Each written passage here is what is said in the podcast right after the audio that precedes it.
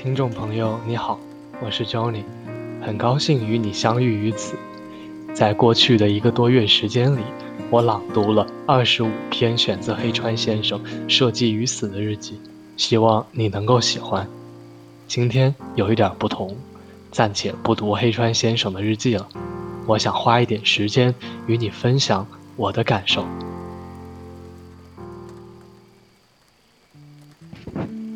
今天我想分享两个内容，一个是好的设计，第二个是死亡和世界的终点。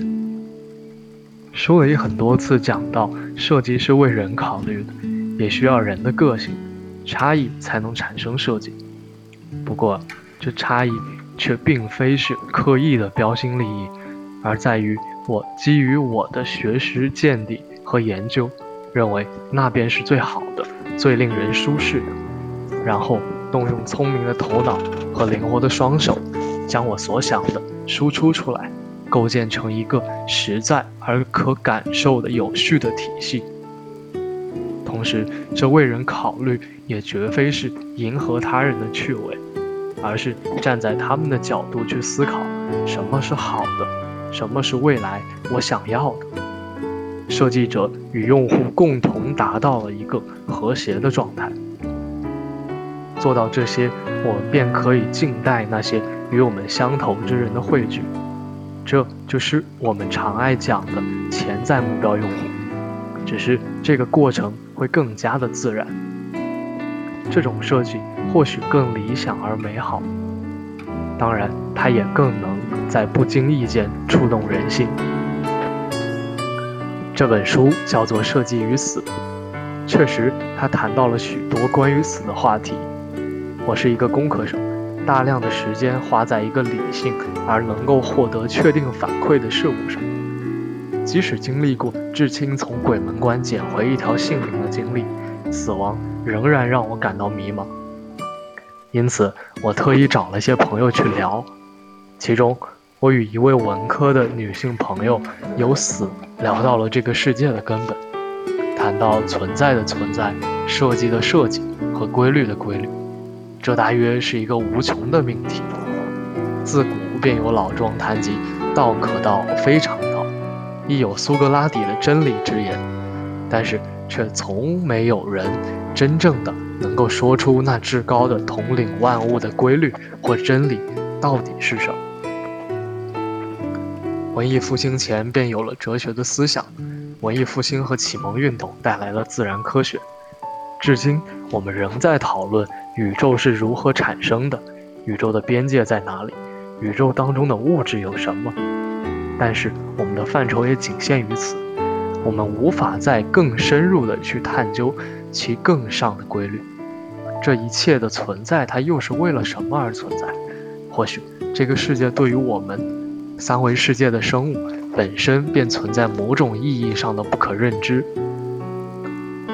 我愿意相信存在多维时空，存在更高维度的生物俯视着我们。当然，也有人终其一生探究至此，最终皈依神学，期待那种超自然的力量在主导这一切，从而遁入一种坚定的心灵层面上的信仰的世界。只需要去相信，便可以获得另一种确定。不得不承认，这或许是一个非常圆满的结果。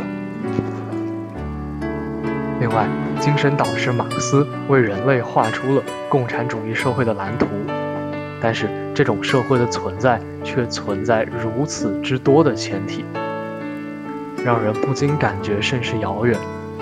不知道当年的马克思是否也会有这种考虑，但是仍然坚定地选择了这条道路。但也正是因此，才有了人类能够无限趋近于真理这样令人遐想的说法。我也和一位基督教徒教友聊过圣经当中为人类描摹的世界到底是否真的可达，是否真的有这样一个天堂，能够能够让人和神平起平坐。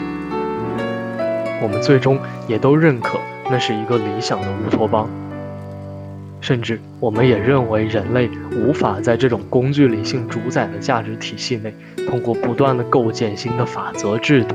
创造新的自然未有之物，从而实现自我纠偏和自救。这些个乌托邦相信与否，还是在于个人吧。不过，也许世界根源的命题，人类社会的终极答案，都似一栋摩天大楼直入云霄。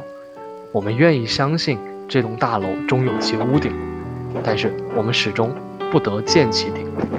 每一代人都在搭建同向云霄的脚手架，企图触及这个顶点。这个过程也许会没有结果，但是仅仅这个过程本身。就可以称得上是一部伟大的史诗了。能够不断的奋力向上，就已经值得我们为生而为人感到骄傲和自豪了。最终，人类能否真的在永生之年看到那美妙的屋顶，真的重要吗？真相真的如我们想象的那样的美好？但毕竟我们还是俗人一个，人的一生多么短暂啊，不过几十年的时间。我们的生活始终夹杂在那种深不可测的对未知的恐惧和蓬勃向上的想要生活下去、生活的更好的生命力之间。有人在未知面前选择怀揣着贪婪和侥幸，谋求利益的最大化；也有人在未知面前选择屏息凝神，奋起抗争，不顾一切；也有人在未知面前选择了放弃抗争，顺应环境。那么，这些人对待死亡的态度注定是截然不一的，但终归还是会死去。身后留下什么，似乎更值得去思索。